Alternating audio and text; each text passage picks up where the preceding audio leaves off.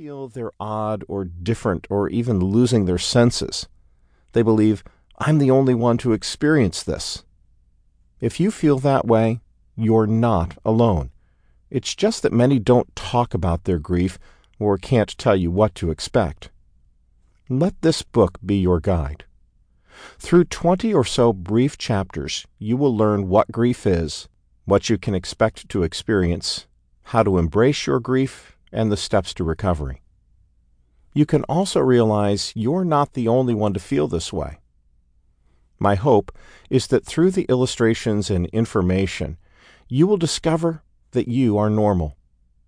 Take your time, listen to what you need, go back and listen again. Ask a friend to listen with you. You may not connect the first time you listen to a portion or remember it. It's all right. That's your grief. It does that to us. It overshadows our abilities and changes the way we see life. It's heavy. It weighs us down and deadens our senses, and it lasts far longer than we want. But learn from it. It's a great teacher.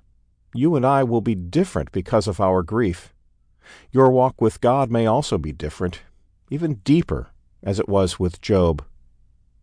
My ears had heard of you before, but now my eyes have seen you. Job chapter 42 verse 5. As you reflect on the various scriptures and allow the truth of the Word of God to be your companion, I pray that you will experience His comfort. Chapter 1 The Faces of Grief The world is full of faces, some familiar, some unfamiliar. Many are constant companions. They belong to those closest to us a friend, a parent, a grandparent, a spouse, or a child. But one day a face is missing. Its presence is no longer there. There's an empty spot, but not for long. A new face emerges to take its place. It's unfamiliar and unfriendly. It's the face of grief. Grief. What do you know about this experience? We use the word so easily. It's the state we're in when we've lost a loved one. It's an inward look. You've been called into the house of mourning. It's not a comfortable place. It's not where you want to reside, but for a time longer than you wish, you will. Often it will hurt, confuse, upset, and frighten you. It's described as intense emotional suffering or even acute sorrow. In grief, the bottom falls out of your world. The solid footing you had yesterday is gone.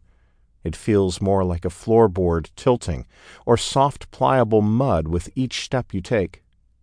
The stability of yesterday's emotions has given way to feelings that are so raw and fragile you think you are losing your mind.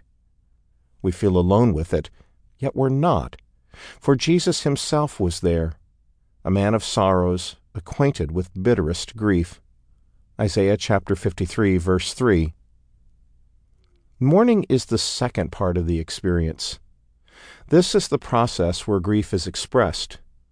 It's a natural, God given process of recovery. It's His gift to us to help us get through the pain.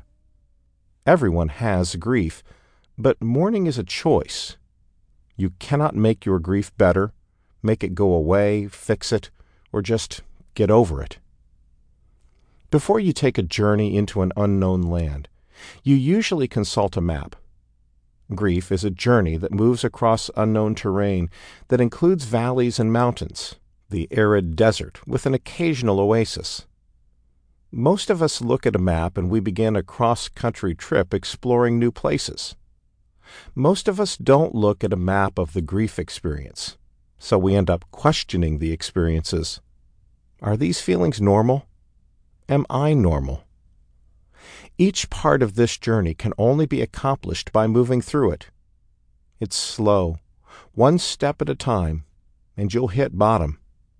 And you're not always sure where you're going to end up or where the journey ends.